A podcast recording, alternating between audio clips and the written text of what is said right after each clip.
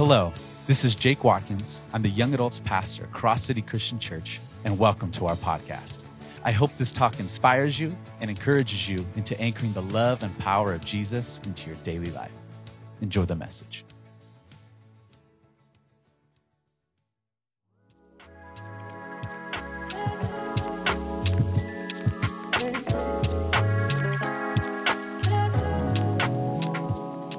Ooh, man. Listen, I'm to tell you, man, spooky season is in full force in the Watkins household, okay?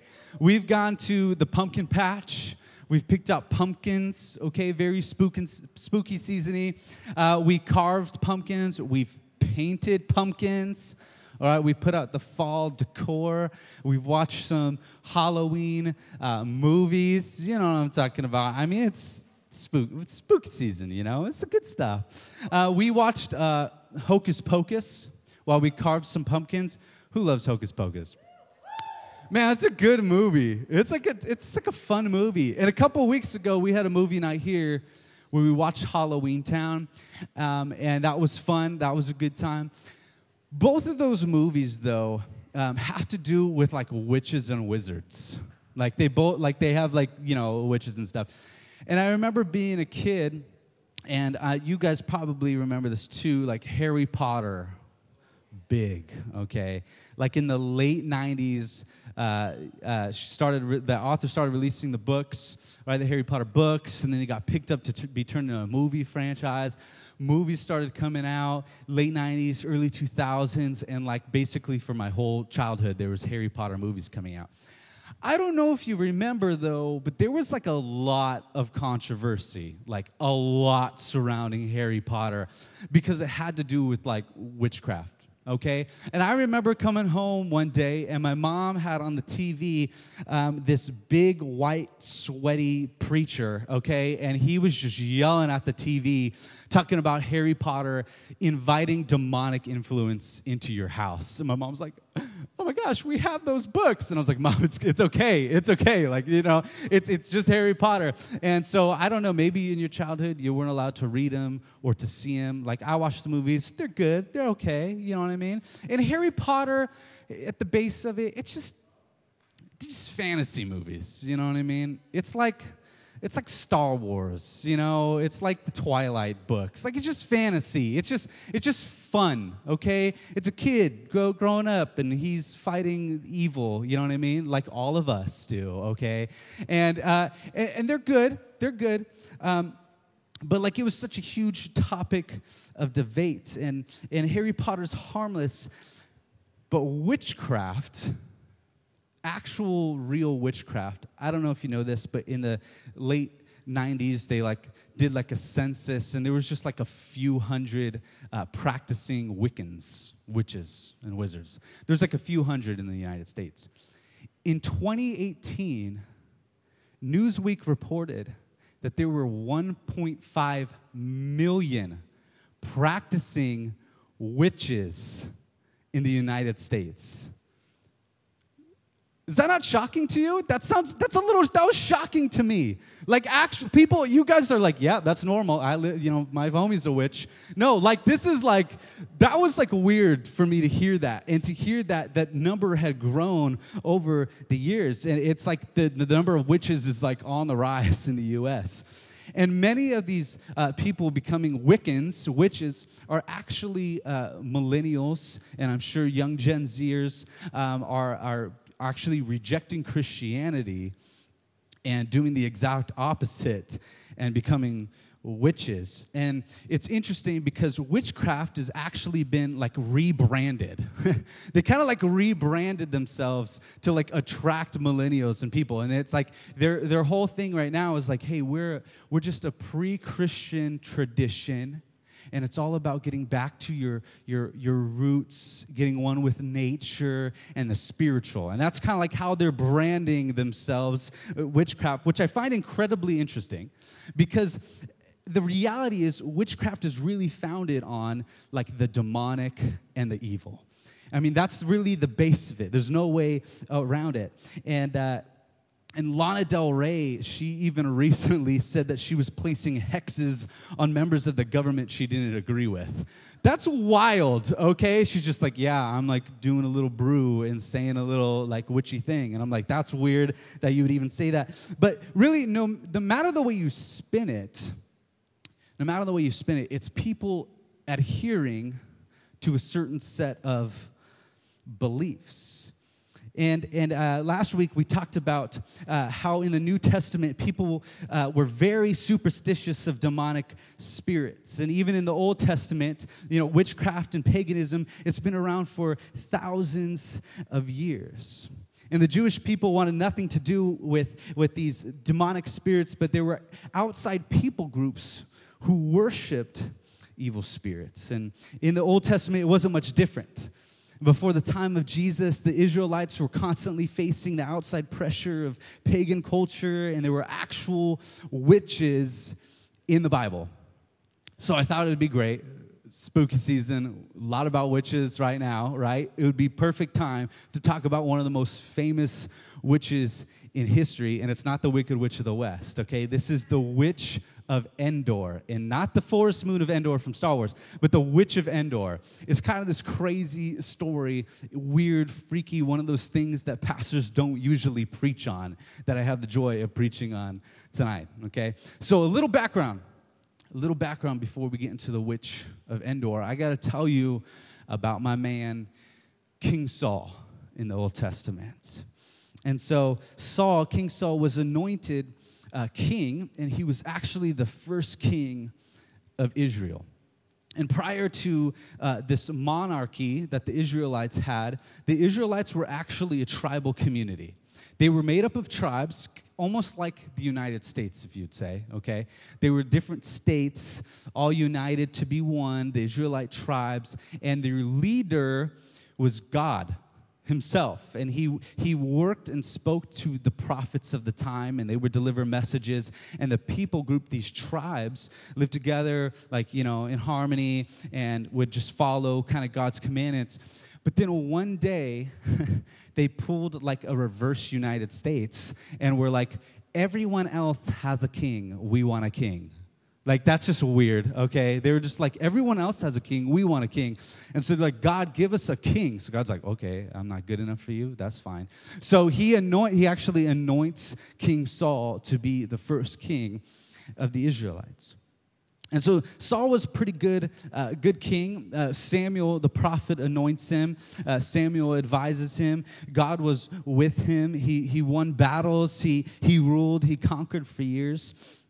But Saul, as I'm reading, I thought about this. I was like, dude, this man must have hearing problems because he's like, he's hearing one thing, but, but then he's doing something completely different. Like Samuel's like, hey, do this.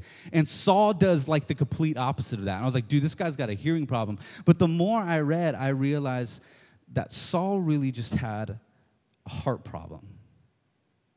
And Saul kept disobeying God and the, and the things that God asked of him. And see, here's what happened is God made it simple, but Saul made it complicated. God, God made it simple, but Saul made it complicated. And, and I think that happens to us a lot of the times, right? God makes things simple, but sometimes we tend to make them complicated. And Samuel informs Saul that God has rejected him as king. So Saul's anointed as king. He's doing fine. He's doing good. He starts to not listen to God. He disobeys him in a few instances, and then he disobeys him in a really big one. And God decides, you know what? You're, you're not the man. I, am rejecting you as king. And, and as Samuel, Samuel tells Saul this, he tells him that the Lord's turning away from you. And, and Samuel turns to go. And as, and as Samuel's leaving, Saul seizes hold of his robe and, and tears off a piece of Samuel's robe. And then Samuel turns and he prophesies that the kingdom, like his robe, will be torn from Saul. And Samuel never sees Saul again. So there's some background on my boy, King Saul, right? Now let's, let's get into the story because it's kind of a freaky story, all right? And years and years, it's passed since this interaction with Samuel, and, and God had not yet, yet torn the kingdom away from Saul, all right? But it's coming. It's coming. And so here we are in 1 Samuel chapter 8, verse 3. It's going to be on the screens. It says this Now Samuel was dead, and all Israel had mourned for him and buried him in his own town of Ramah. And this actually happened uh, a few chapters ago. This author's giving you a little recap. He's saying, Hey, remember, Samuel's dead, like he died. And then it says that Saul had expelled the mediums and spiritists from the land. In other translations, he expelled the mediums and the witches. Like the, he's he's expelled all these people that are like practice witchcraft. He's he's gotten rid of them from the Israelite land. That's what Saul did. So as the Philistines assembled and came and set up camp at Shunem, while Saul gathered all Israel and set up camp at Gilboa. When Saul saw the Philistine army, he was afraid and terror filled his heart. And it goes on to say, He inquired of the Lord, but the Lord did not answer him by dreams or Urim or signs or prophets. Saul then said to his attendants, Find me a woman who is a medium, so I may go and inquire of her. There is one in Endor, they said. So Saul disguised himself, putting on other clothes, and at night he and two men went to the woman. Uh, so, so here we have Saul. And Saul knows that, his, that these enemies are coming, and, and he knows he's in a bad place because the Philistine army had actually cut off, and they came down the center of the, the nation of Israel and cut off the north from the south. It was a strategic move, okay? So they had cut off supply chain, they've cut off communication, they've essentially cut Saul's army in half. Now they're going to be fighting in halves. It's going to be complete chaos. And it says that he was terrified he was scared. And so, what does Saul do? He tries to go to God. And so Saul, he, he's praying. He, he's, he's, trying to, he's trying to contact God. He's trying to see if God is going to send him dreams or signs, or maybe a new prophet will come because Samuel's dead. There hasn't been a prophet around, so he's hoping maybe a new prophet will come on the scene. And he's asking God what he should do, but he gets no answer because God had left him. So he does the next logical thing that any one of us would do, right? We go to try to find a witch. Of course, right? if God doesn't answer you, go find a witch, right? That's weird, okay? But it's what Saul does. He's like, my next step is to try and find a medium, a witch, which is no easy task, mind you, because Saul has banished all of them from the nation of Israel. And so Saul, he sets out, and his men, he, they know of this medium, this witch of Endor, and they know where she is. So it says, Saul disguised himself. Can I give you a little piece of wisdom right now? Just a little nugget of wisdom. If you have to hide something, that usually means it's not good. If you have to disguise yourself to do something, usually means it's probably a poor decision. If you have to pull up a private browser, you know, incognito mode, it usually means you're not looking at anything very good. All right? I mean, if you have to erase search history, if you have to sneak out of the house in the middle of the night, if you gotta, if you got, you're probably up to no good. Okay, so Saul disguises himself because he he doesn't he, he wants to hide what he's doing. He doesn't want people to know. He doesn't want his his his nation to know. He doesn't want the witch to recognize him. And so he leaves at night, which is often the best time to leave if you're trying to be sneaky. Okay, daytime people see you for miles, and nighttime no one sees in the dark. And so he leaves at night and he and he finds this witch, right? This medium. And this is what he says in the next verse. Consult a spirit for me, he said. He's talking to the witch and bring up for me the one I name. But the woman said to him, Surely you know what Saul has done. He has cut off the mediums and the spiritists from the land. Why have you set a trap for my life to bring about my death? She was concerned. She's saying, Hey, you know that this isn't allowed here, and yet you're, you're asking for it. But Saul swore to her by the Lord, As surely as the Lord lives, you will not be punished for this. Then the woman asked, Whom shall I bring up for you? And he said, Bring up Samuel. I mean, Saul is so desperate for an answer from God that he goes to a medium, a witch, who's going to perform a seance, a literal seance, and try to talk to the prophet Samuel so that Samuel could talk to God for him. I mean, can you believe this? I, I mean, if rule number one, all right, that we know last week, rule number one is don't talk to demons. Rule number two should be don't have witches perform seances for you, okay? You want to, like, that's, that's like, we should not be doing that, but here Saul is doing that, okay? And so he goes, and he goes to this witch, and then the woman asks, Whom shall I bring up for you? Bring up Samuel, he said. Verse 12, when the woman saw Samuel, she cried out at the top of her voice and said to Saul, Why have you deceived me? You are Saul. The king said to her, Don't be afraid. What do you see? And the woman said, I see a ghostly figure coming out of the earth. What does he look like? He asked. An old man wearing a robe is coming up, she said. And then Saul knew it was Samuel, and he bowed down and prostrated himself with his face to the ground. And Samuel said to Saul, why have you disturbed me by bringing me up?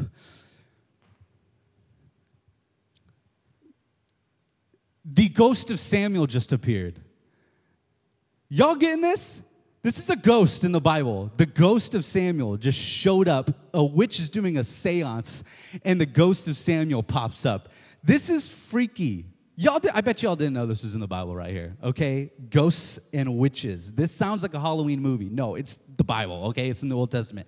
And it's like this witch is absolutely shocked when Samuel shows up, too. It's like Samuel shows up and like her face literally she's seeing a ghost okay you can imagine her face gets white she screams at the top of her lungs and she is like freaked out and scholars believe that she was probably freaked out because usually she probably wasn't actually contacting the dead, okay? They believe that she was usually doing seances and one of two things happened. She either was a witch who communicated with a demon, and the demon would come and act like he was somebody that they were trying to contact from the dead, and he would do like some spiritual stuff and make things happen and move in the room or make his voice known or whatever. It's either that or or she was uh, like a con man, okay? And it was just illusion and just tricks. Maybe she would have somebody in the back being like, ooh, I'm a ghost, okay? And she was just scamming people for years, okay? Because if she sees ghosts on the daily, she wouldn't be surprised when she saw Samuel. And yet here's Samuel right in the middle of this seance, and his ghost shows up. And she sees him, and, uh, and Samuel probably popped up and he's like, yo, that's Saul right there. And she's like, What? You're a ghost, and that's King Saul. And so she's like, You've deceived me. You're Saul. And here's Saul. And he's like, Don't, don't be afraid. Don't be afraid. Because he doesn't want Samuel to leave. He doesn't want this to end. He's like, What do you see? And she's like, I see this dude. And so Saul realizes that this ghost is Samuel. And the witch can see him, but Saul can only hear him. And so here's what we have in verse 16, or verse 15. It says, Samuel said to Saul, why have you disturbed me by bringing me up? I am in great distress, Saul said. The Philistines are fighting against me, and God has departed from me. He no longer answers me either by prophets or by dreams, so I have called on you to tell me what to do. And Samuel said, Why do you consult me now that the Lord has departed from you and become your enemy? It goes on, verse 17. The Lord has done what he predicted through me. The Lord has torn the kingdom out of your hands and given it to the, one of your neighbors, to David, because you did not obey the Lord or carry out his fierce wrath against the Amalekites. And the Lord has done this to you today. The Lord will deliver both Israel and you into the hands of the Philistines, and tomorrow you and your sons will be with me. The Lord will also give the army of Israel into the hands of the Philistines. Immediately, Saul fell full, full length on the ground, filled with fear because of Samuel's words. His strength was gone, for he had eaten nothing all that day and all that night. I mean, what a crazy story here. a witch, a seance, a prophet ghost. Like, what? And really, what's the point of this? How is this story even relevant to me or you other than being just plain spooky and it being spooky season? Like, what can we actually learn from this? And like I said last week, I believe that the Word of God is alive, that it's active, and I see a few things that we can take away from the story. Just a couple things. The first thing I see is this you have to ask the right questions you got to ask the right questions. Um, y'all remember a movie called I Robot with Will Smith? That movie is low key a great movie, okay? It's low key good. Dude, I don't know. It's just, it's a good one. But I, he's talking at one point, Detective Spooner, that's Will Smith's character's name, Spooner. Spooner's like talking to this hologram, okay? And he's asking this hologram questions, and it's a pre recorded hologram. And whenever Spooner asked the wrong question, the hologram would say, My responses are limited. You must ask the right questions. And he would try again. He'd say, My responses are limited. You must ask the right questions. And you try again, My responses are limited. You must ask the right questions. Until Detective Spooner asked the right questions. And I think, I think sometimes we have a tendency to ask all the wrong questions.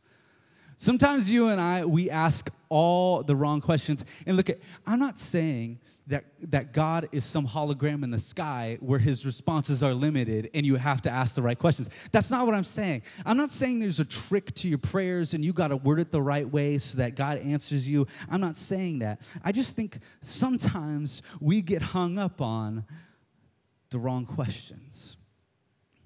And Saul, he tended to ask the wrong questions. He asked God and he asked Samuel, How can I get out of this situation? Rather than asking, Why am I in this situation? See, oftentimes we ask that same question. We ask, God, can you get me out? God, help me out of this place. God, I, I don't want to be here. rather than asking what God has for you in your situation. Do you see what I'm saying? We, we, we ask, how can we get out rather than what do you have for me? Is he trying to grow you? Is he trying to teach you? Is he preparing you for something? And many times we'll find that when we ask the right questions, that we are in certain situations, sometimes because of our own decisions, not necessarily because God put us there. See, let me tell you something about King Saul. For years, he had been paranoid and he had been scared of God taking his kingdom from him. And so when he heard about this man named David, who had slain Goliath, and it was this crazy warrior, and he had thought, man, he is one day gonna take my kingdom. Saul got paranoid and preoccupied with that. And for years, Saul was chasing David around and trying to kill him and he wasn't paying attention to his kingdom. And see, Saul's enemy found an opportunity to attack him. When you fight the wrong enemy, the real enemy will rise up against you. And Saul spent so much time and energy fighting the people that were for him that he missed the people who were against him, preparing to attack him. And if Saul had taken the time to ask the right questions, I believe things may have ended differently for him. See, if Saul had stopped to ask the right questions, maybe he would have realized he was fighting the wrong enemy. If Saul had stopped to ask, why is this happening? He would have realized his mistake. Here's the second thing we can take away is that if we want guidance from God, then listen to the guidance he gives. If we want guidance from God, then listen to the guidance he gives. Samuel said, Why do you consult me now that the Lord has departed from you and become your enemy? what, what, what Samuel's saying here has so much weight to it. He asks Saul, Why are you disturbing me? And Saul says, I need help. Tell me what to, I can do so I can win this war and get out of here. And Samuel says, Oh, now you want to listen to what I have to say? I mean, this is like ancient, I told you so, all right? You ever have one of those moments? I mean, sometimes it feels good, but it's so bad, right? Maybe you're like, Girl, that guy's not good. That's a bad dude. He's not good for you. He's going to break your heart they don't listen, okay? And then they come back to you crying like months later and they're like, I wasted so much time. I should have listened. Or you're like, boy, that girl, she's bad news, okay? She's just trying to use you. She's trying to get those free dinners. Like, stop, okay? And he's like, nah, fam.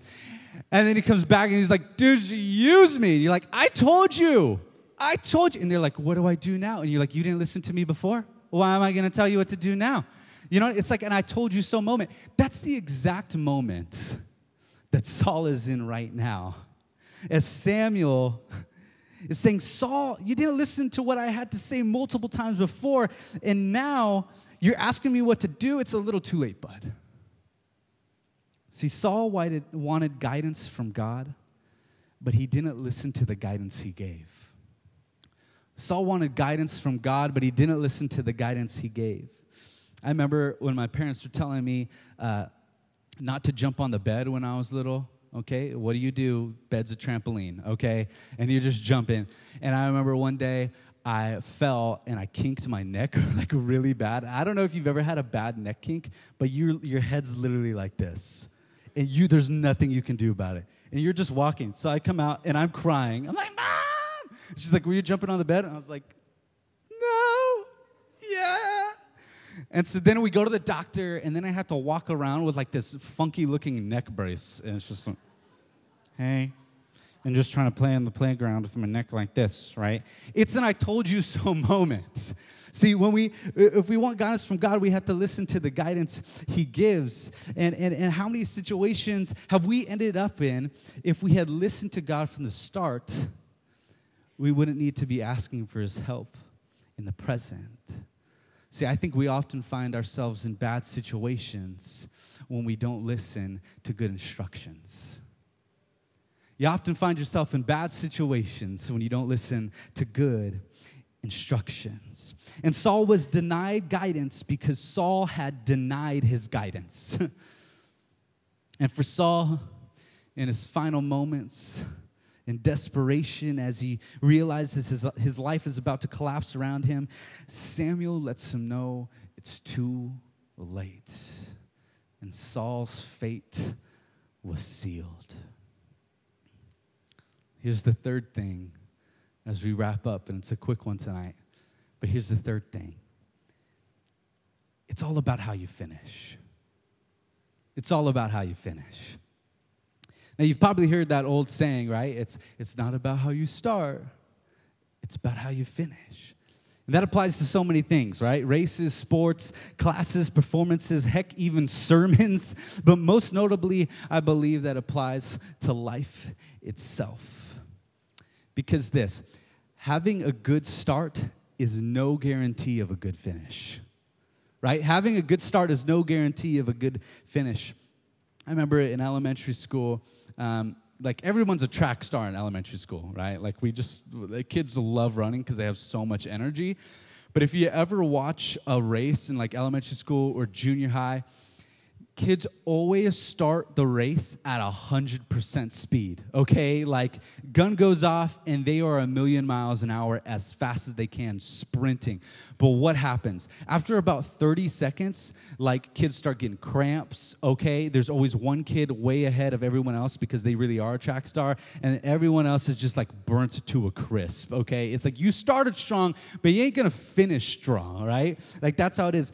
Saul had a good start to being king, but he finished terribly. And as young adults, God willing, we have a whole lifetime ahead of us, and, and it, but it's all about how you finish it. And I want you to know today that the decisions we make today have the potential to impact our future.